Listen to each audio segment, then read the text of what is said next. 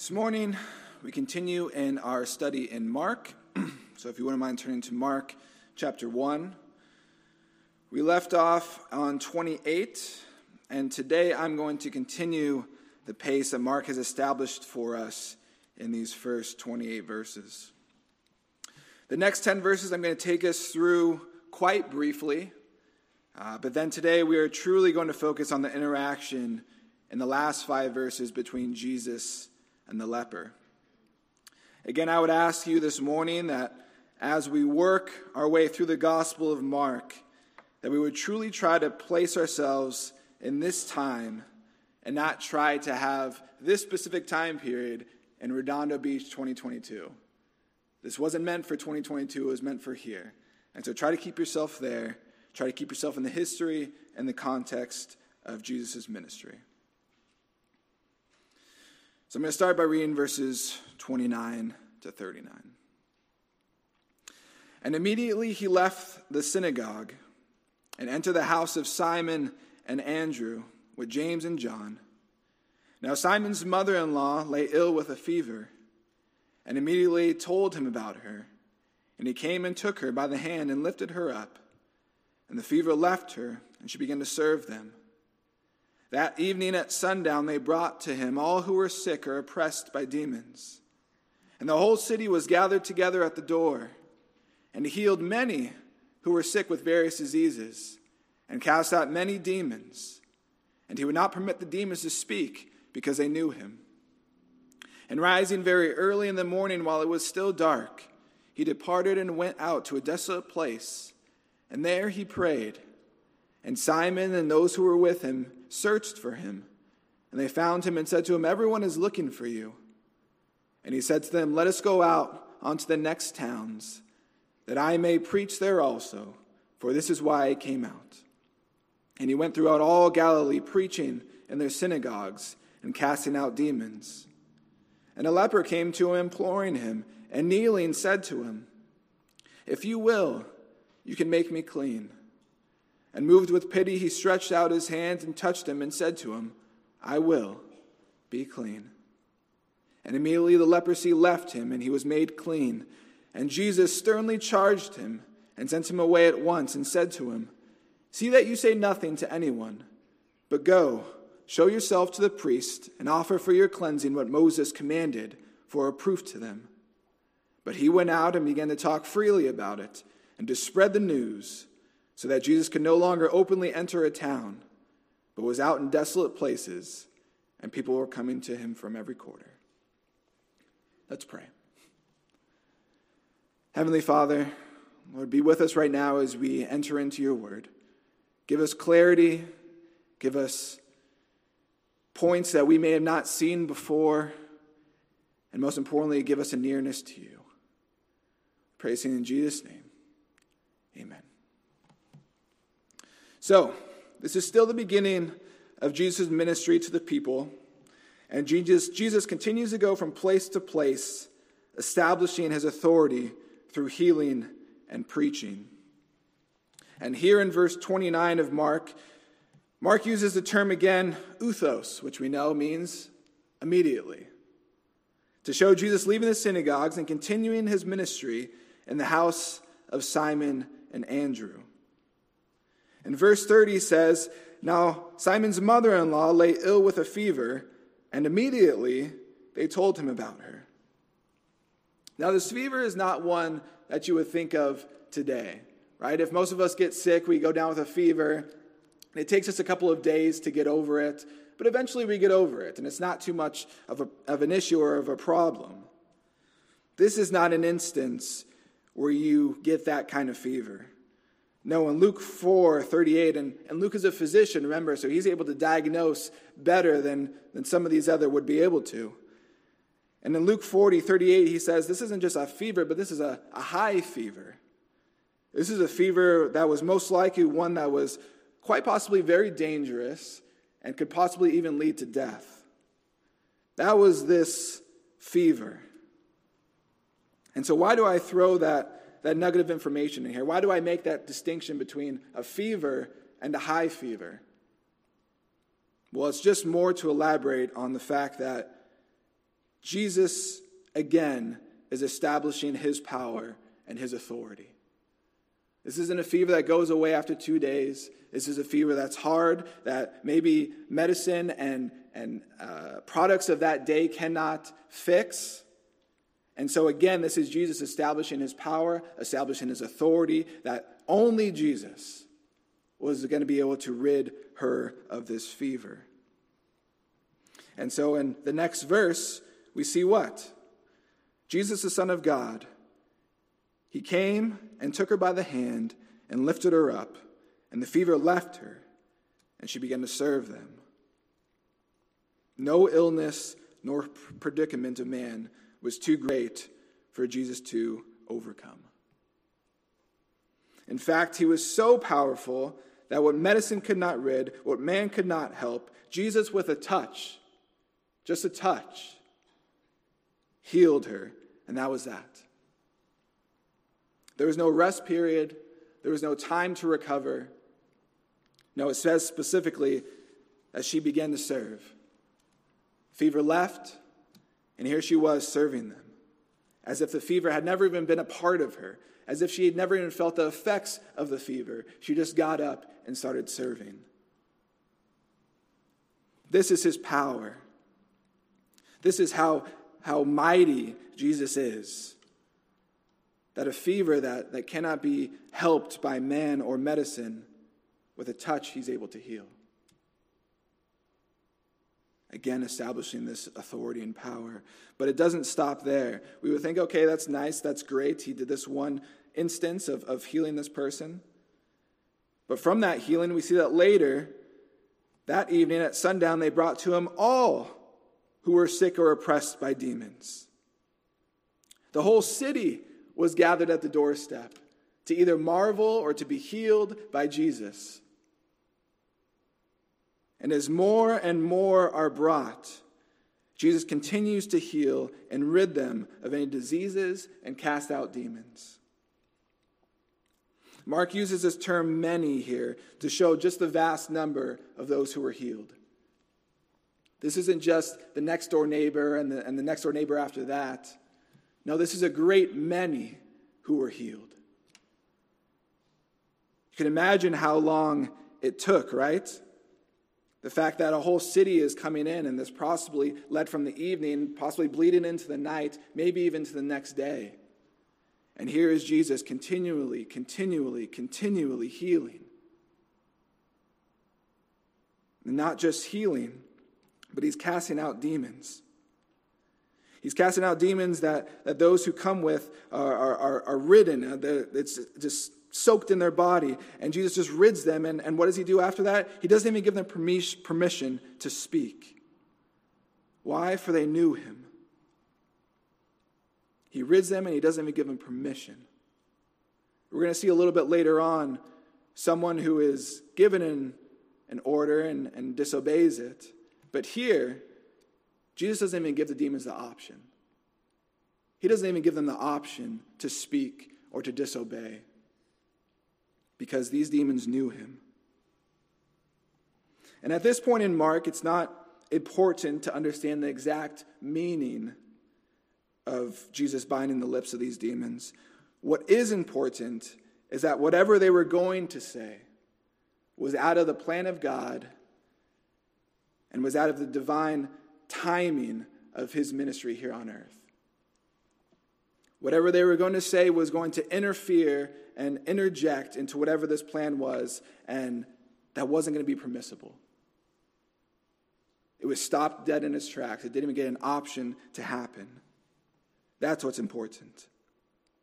Permission wasn't given because of God's divine plan and timing for Jesus at this moment. And the permission was not granted. But to continue, I told you I'm going to go fast through these first 10 verses. To continue, Jesus healed all those who came for a long duration of time, again, possibly spilling into the night. And then, in verse 35, rising very early in the morning, while it was still dark, he departed and went out to a desolate place, and there he prayed. Now, this is a quick side note that I do want to spend a little bit of time on. This verse is sandwiched between two different instances of Jesus' ministry.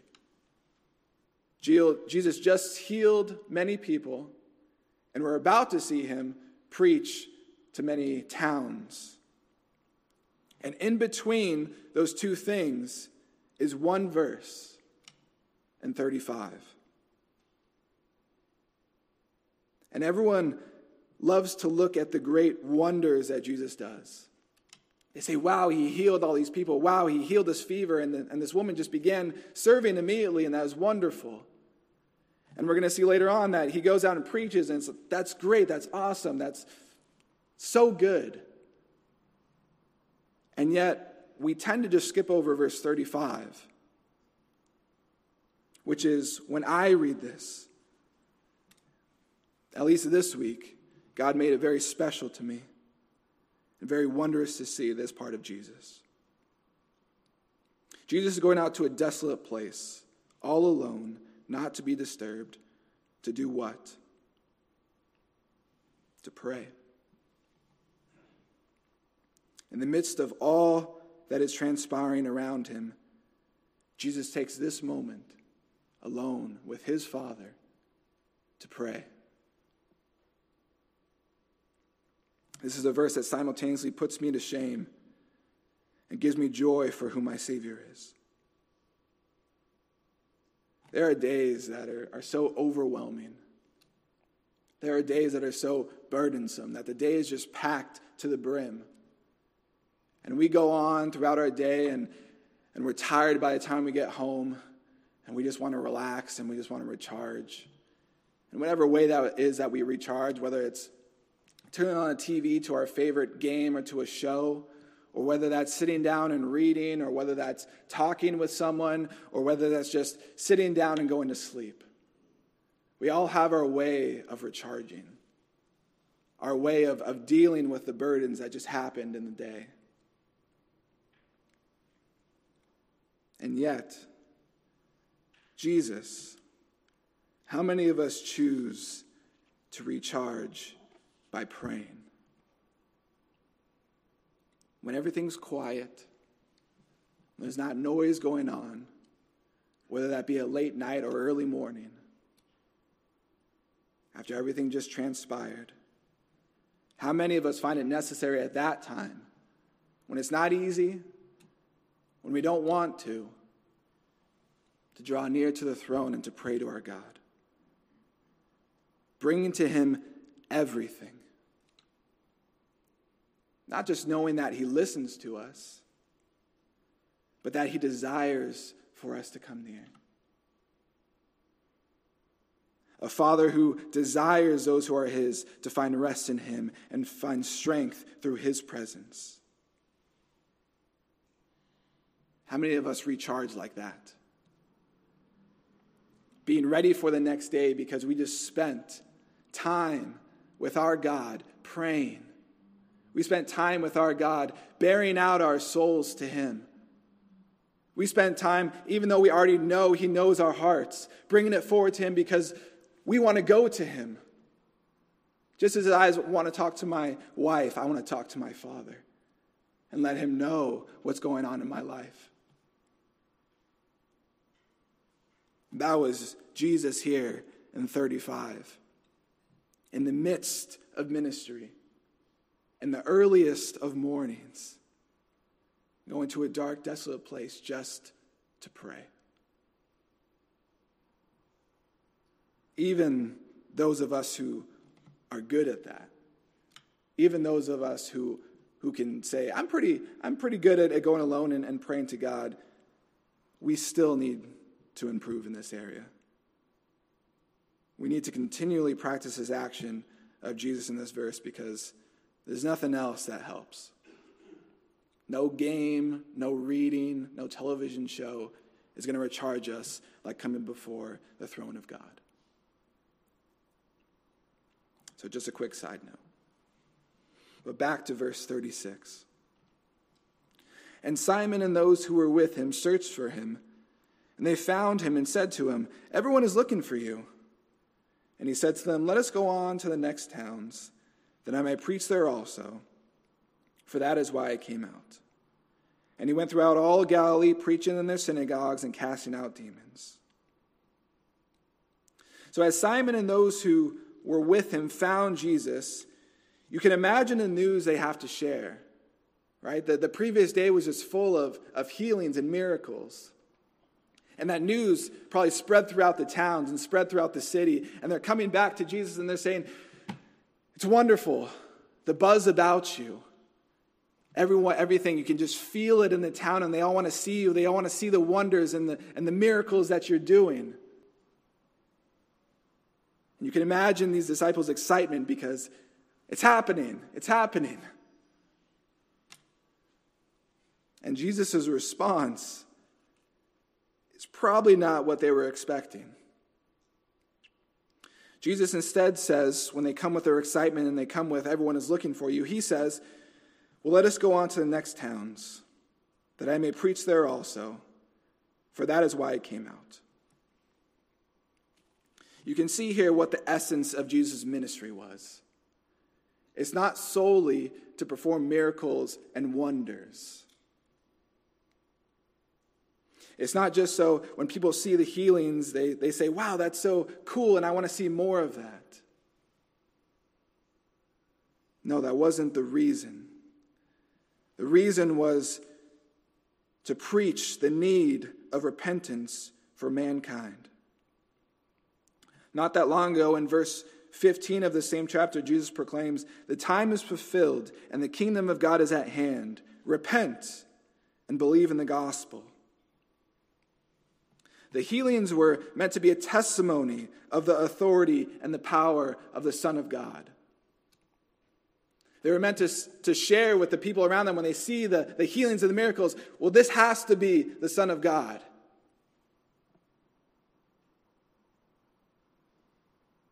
But instead, these people in this city just wanted the healings and the miracles still. And the true essence of the ministry, again, was so that those who heard the word of Jesus would come to recognize their need of a Savior and repent and turn. So as Jesus hears Simon say these things, Simon's probably taken aback. He says, what do you mean we're just going to leave and go to other towns? Well, it's because of what was proclaimed by Simon. They just want to see the miracles, the signs. And I've already preached to them. I've already witnessed to them. It's time to move on. It's time to go to the next town. It's time to preach. That's what I'm here to do. That's why I'm here at this time. And that's what they did. They went through all Galilee, preaching and casting out demons. The essence of Jesus' ministry here on earth, preaching the gospel. Turn with me to Romans 10, 5-17. Romans 10 sums it up pretty well.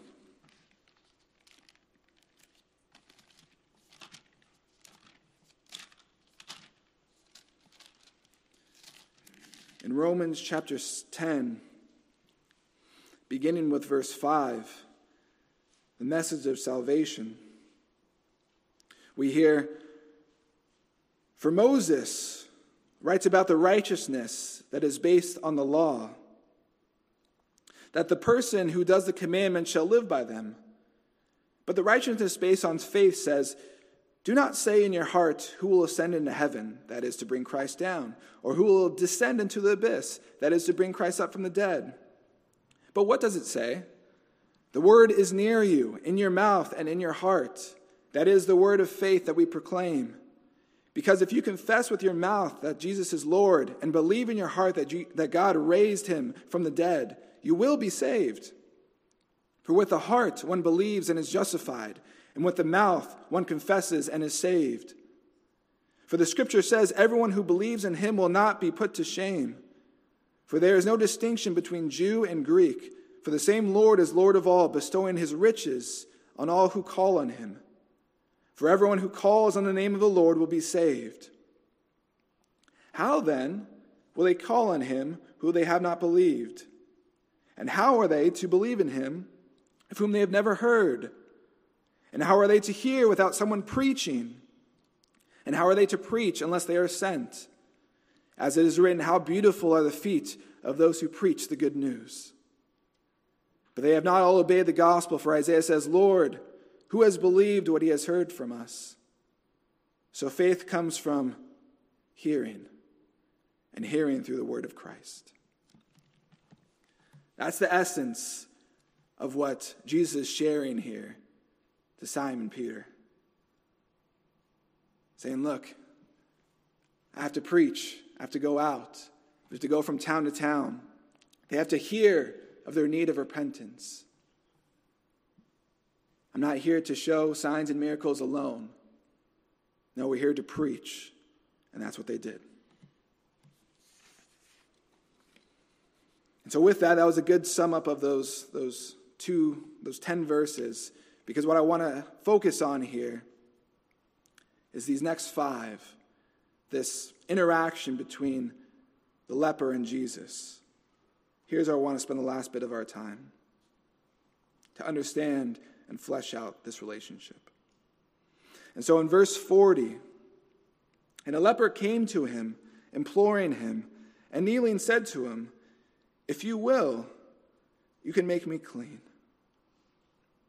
First off, what is a leper? Most of us are unfamiliar with this disease, and it is one that is very rare and even more rare to find here in North America. It's usually found in the Bible lands, and it's even more prevalent, obviously, from the time to Moses to Jesus. So most of us may not be very familiar with what a leper is. Because I want you to understand, it's not just a discoloration of your skin. That's not just what it is. It's not just spots on your skin. No, in fact, it's much more. In a commentary, it's summed up this way. If you don't know, it's called Hansen's disease. And it's summed up like this.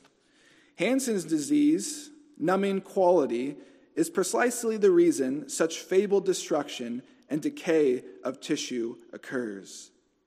For thousands of years, people thought HD caused the ulcers on hands and feet and face, which eventually led to rotting flesh and loss of limbs.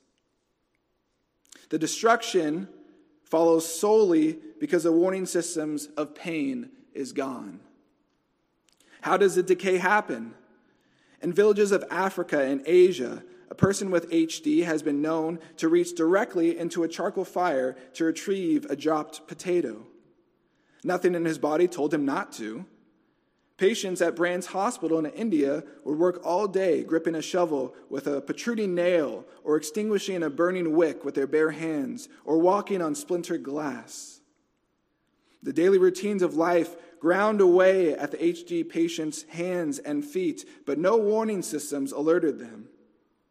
If any ankle turned, tearing tendon and muscle, he would just adjust and walk crooked. If a rat chewed off a finger in the night, he would not discover it missing until the next morning. It's gruesome. And I read that this morning to understand just how serious this is. If you read other commentaries, you read other things, and you read other authors and doctors, this disease can lead to rotting of limbs where they just fall off. It leads to open sores on all of your body. And all this, mainly because you can't feel things, you can't do things, and so you just, if we touch something, we say, ow. They don't. They don't know that. They don't know those sensors. And your body just starts to lose, and it attacks the nervous system. And eventually your body just decays. That's what leprosy is. Not just eczema or discoloration of skin. That's a byproduct, or that's a smaller version or a variation. But it's not leprosy. And so to say this disease is harmful is an understatement. It was so serious in Leviticus, 2 chapters are dedicated to this disease, outlining identifications and procedures on how to handle it. For example, if someone were to catch and develop the disease, not only would they have to live with these unbearable side effects of the disease, but they had to be an outcast to avoid an outbreak. In Leviticus 13, 45 to 46, the leprous person who has the disease shall wear torn clothes and let the hair of his head hang loose. And he shall cover his upper lip and cry out, unclean, unclean. And he shall remain unclean as long as he has the disease. He is unclean, he shall live alone, and his dwelling shall be outside the camp. Now again, this isolation only came when it was full blown out leprosy. This wasn't just an instance where it's discoloration and they send you away for 7 days and you come back and then they see, okay, you're doing better, you're clean now, it's fine. No, this is when sores have broken out, discoloration is happening, and the priest at that time would see you and say, okay, you're unclean, you need to be cast out, because of the fact that this could outbreak to everyone in here. And so leprosy was a big deal. And again, if someone developed this, they had to be cast out as for protection of others. And this is also a well-known theology in these times to associate this leprosy with some semblance of sin. It didn't have to be, but it definitely could be. The fact that leprosy broke out as a result of sin made manifest. In 2 Chronicles 26:17, King Uzziah was doing what he should not have been doing in the house of the Lord. And in verse 17, it says, but Azariah the priest went in after him with 80 priests of the Lord who were men of valor. And they withstood King Uzziah and said to him, it is not for you, Uzziah, to burn incense to the Lord, but for the priests, the sons of Aaron, who are consecrated to burn incense. Go out of the sanctuary, for you have done wrong, and it will bring you no honor from the Lord God. Then Uzziah was angry. And now he had a censer in his right hand to burn incense. And when he became angry with the priests, leprosy broke out on his forehead in the presence of the priests and the Lord, in the house of the Lord, by the altar of incense. And Azariah, the chief priest, and all the priests looked at him, and behold, he was leprous in his forehead. And they rushed him out quickly, and he himself hurried to go out, because the Lord had struck him. And King Uzziah was a leper to the day of his death, and being a leper lived in a separate house, for he was excluded from the house of the Lord. Again, it's thought as an outward representation of an inner disease of sin. That's what this leprosy was.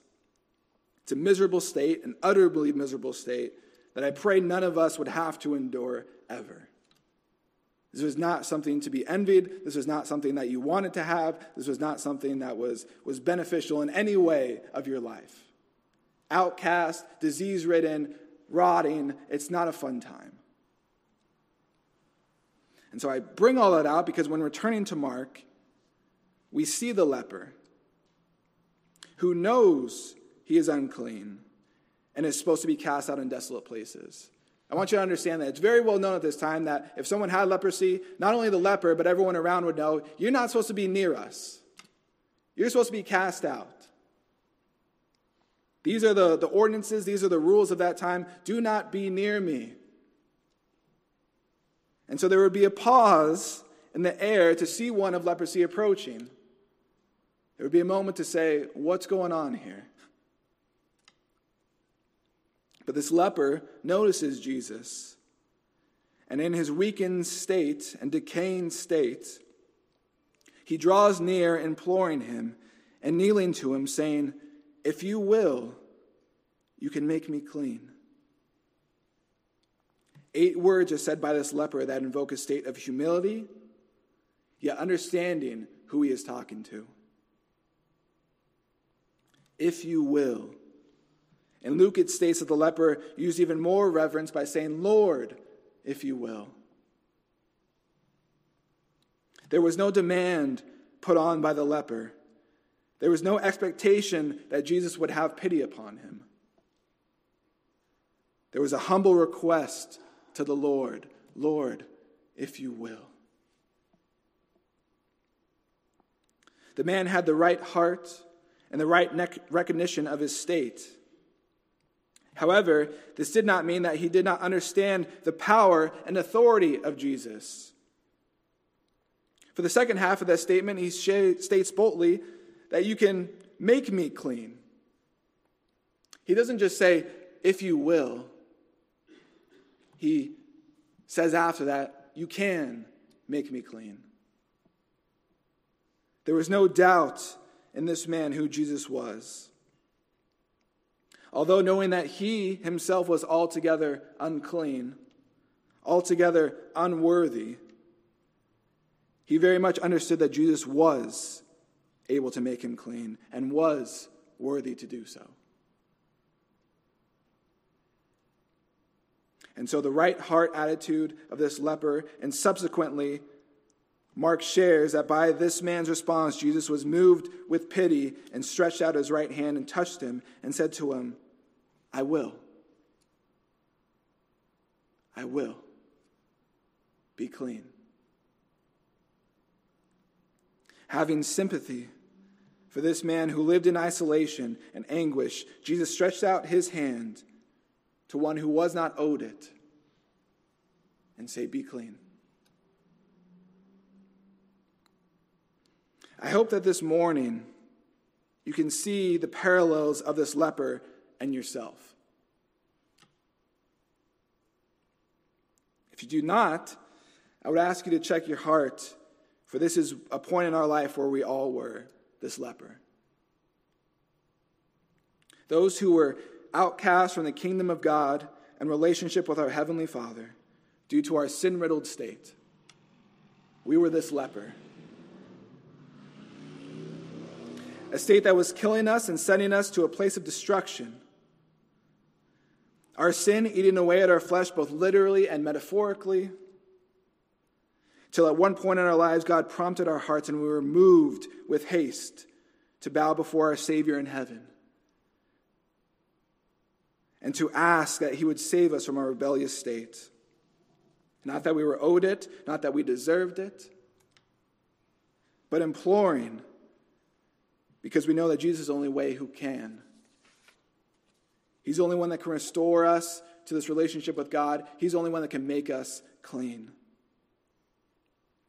Each one of us in our walks, I want you to look back and I want you to see that moment in time, whether you were 5, whether you were 80, whether you were somewhere in between, that moment in time when God drew you to himself.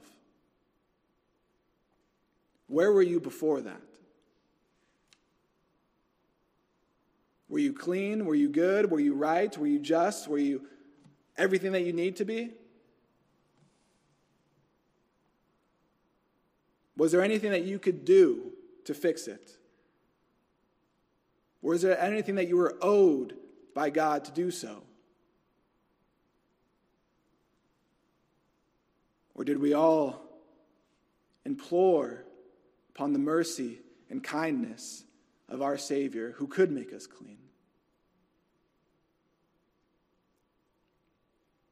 And Jesus, in his unmeasurable mercy and kindness,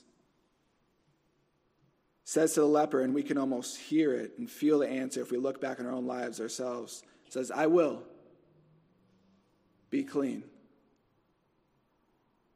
A moment in your life when you gave yourself to Christ. You can almost hear it. I will be clean.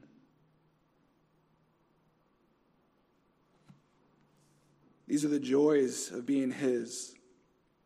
The thankfulness that we have because of this statement that Jesus says in the next chapter. 2:17, he says, and when Jesus heard it, he said to them, those who are well have no need of a physician, but those who are sick, I came not to call the righteous, but sinners. In Acts 2:38-39, and Peter said to them, repent and be baptized every one of you in the name of Jesus Christ for the forgiveness of your sins, and you will receive the gift of the Holy Spirit. For the promise is for you and for your children and for all who are far off, everyone whom the Lord our God calls to himself. Colossians 1:13-14, he has delivered us from the domain of darkness and transferred us to the kingdom of his beloved Son, in whom we have redemption, the forgiveness of sins. We were this leper. Without Jesus, we would still be this leper. And so I want us to understand this statement, this relationship between Jesus and this leper is not just something that happened here, but it can be a representation to us to understand our state without him and now our state with him. To be unclean and then to be clean. It's a marvelous thing. And so this leper got to experience a taste of that here. He got to experience this feeling that we now share in our own bodies. But it did come with a stern charge from Jesus. Jesus said to him, "See that you say nothing to anyone, but go, show yourselves to the priests, and offer for your cleansing what Moses commanded for a proof to them." If you go back to Leviticus and you look back in the law and go back to those two chapters and see what all the processes of being a leper were, but he was still ceremonial unclean. Just because Jesus healed him, he still had to go forward to the priests and show to them, okay, hey, look, you can examine me, examine my body, and then they at that moment in time would say, okay, you're clean, you can come back inside. So that was what Jesus was commanding him to do. Go out and do this and show it to them so that way you can be back inside of town. However, there comes a command before that statement that's more important. He said, "See that you say nothing to anyone." See that you say nothing to anyone. Again, Jesus' fame was already spreading throughout all the lands. But he's still able to walk from town to town. He's still able to make his way through. There's not many obstructions at this moment. But at the moment that the town sees the leper who was cast out, this leper who was dying from this fatal disease, this leper who was not allowed in, the moment that the town sees him, and the moment that his excitement is overflowing and they ask, "Who did this? What happened?" And he says, Jesus did it. Look, I'm clean. The buzz would be too much. The buzz would be too great. The buzz would start to overwhelm. And you can imagine this freedom that Jesus had from walking to town, although his fame was spreading. It would be like this now. That process of the fame coming and coming would be expedited. And now all of a sudden, Jesus wouldn't be able to move from town to town freely. So this instruction by Jesus was one where the leper's obedience to the Lord would be tested to match his recognition of the Lord. The leper understood that Jesus could do all these things, that he had this authority, that in some semblance he had to be the Son of God to be able to do this, to make him clean. So now his recognition, Jesus was now giving him a chance to be obedient to that. You recognize me. Will you be obedient to me? So does he obey? In verse 45, "But he went out and began to talk freely about it and to spread the news so that Jesus could no longer openly enter a town, but was out in desolate places. And people were coming to him from every quarter." Oops. We see that he does not, in fact, obey Jesus. In fact, he does the exact opposite of what Jesus commands him. And now, because of that, because of his disobedience, Jesus must be in desolate places. He's no longer able to enter openly into towns.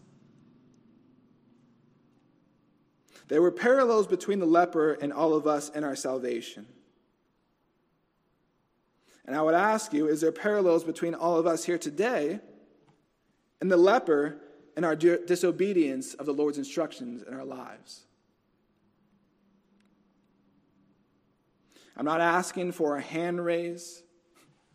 I'm not asking you to say, yeah, I'm very disobedient in all the things that the Lord calls me to do. Nor am I going to dive deeply into this question this morning. I want you more to marinate on this. I want you more to ponder on this. But I will say this. If the answer to that question is yes, if you go out in the week and you say, "Bren, yeah, you know what? I am disobedient to what the Lord calls me to do, even though he's made clear to me his salvation. And I know that I am his, yet he instructs me and I am disobedient. I would ask you to ask yourself, why am I disobedient to the Lord? Why am I doing this? Why, if I know his goodness? Why, if I know his mercy? Why, if I know what he did in my life, am I disobedient? And if you don't know, this is another opportunity for you to get with a brother or sister, to ponder these questions, to talk about these questions, to dive into God's word and pray together about these questions. I think it's important to be able to dive into the word of God alone and to marinate in those and to do those things. But too often, I think we're scared of being able to come alongside other believers and say, I don't know. I don't know why I'm feeling this way. Are you? I don't know why this is going on in my life. And I don't know the answers to the questions. Do you? We're given, brothers and sisters, we're given a church. And too often we see each other on a Sunday, we say, nice to see you. Nice to see you. See you next Sunday. Why are we not diving into these questions together as a body, as believers, as brothers and sisters, desiring the same outcome, desiring the same answers to the questions, and yet we say, nope, I have to do this on my own. You don't. Talk to someone this week about it. I would ask you. I would plead with you. Talk with someone. And I would also ask, if you did say yes to this question,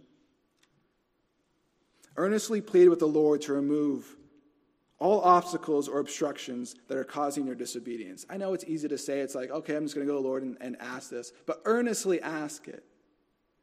Don't just do it because I'm telling you to do it. But if you go in and you find in your own life the same disobedience that the leper has, come near to the throne of God and ask for those things to be taken away. And depend on the Lord for your faithfulness and your obedience. The Lord will sustain you. The Lord will lead you. He's given us his Spirit. He will do it. You got to ask for it, though. You got to be earnestly desiring it. And so this morning, I would ask you first to ponder that question. If it's yes, go talk to someone. If it's no, go talk to someone. I would be hard-pressed to say if some part in your life you didn't disobey what the Lord had asked you to do. But I want us to end with the scripture reading that we had this morning. 1 John 1. I'd ask you to turn there with me. 1 John 1, 1 to 9. As we hear this, as we understand this, we can't let it sink in enough.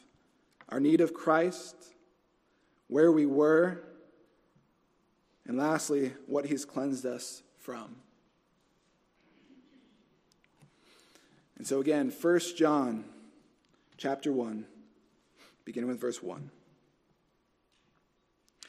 That which was from the beginning, which we have heard, which we have seen with our eyes, which we have looked upon and have touched with our hands concerning the word of life. The life was made manifest, and we have seen it, and testify to it, and proclaim to you the eternal life, which is with the Father, and was made manifest to us. That which we have seen and heard we proclaim also to you, so that you too may have fellowship with us. And indeed, our fellowship is with the Father and with his Son, Jesus Christ. And we are writing these things to you so that our joy may be complete. This is the message we have heard from him and proclaimed to you, that God is light, and in him is no darkness at all. If we say we have fellowship with him while we are in darkness, we lie and do not practice the truth. But if we walk in the light as he is in the light, we have fellowship with one another, and the blood of Jesus, his Son, cleanses us from all sin. If we say we have no sin, we deceive ourselves and the truth is not in us. But again, verse 9, if we confess our sins, he is faithful and just to forgive us our sins and to cleanse us from all unrighteousness. Let's pray together this morning as we sing. Heavenly Father, Lord, I pray this morning for a desire to draw near to you for everything. Lord, do not let us be afraid to draw near. Do not let us feel like we have to work out our sins first to draw near. Do not let us feel like we are filthy enough to draw near. Lord, you have sent your Son to cleanse us from all unrighteousness, from all our sins and transgressions. And Lord, by your mercy, not by anything that we've done, as we continue to fail and to be in sin, Lord, you have your Son be on a cross for our behalf to pay for those sins so that we may be able to come before the throne of God and you may be able to see your Son and we may be able to be seen as white as snow because of his work. Give us a desire to know you better. Give us a desire to love you. Give us a desire to walk in your ways. We love you, Lord, because you first loved us. Praising in Jesus' name.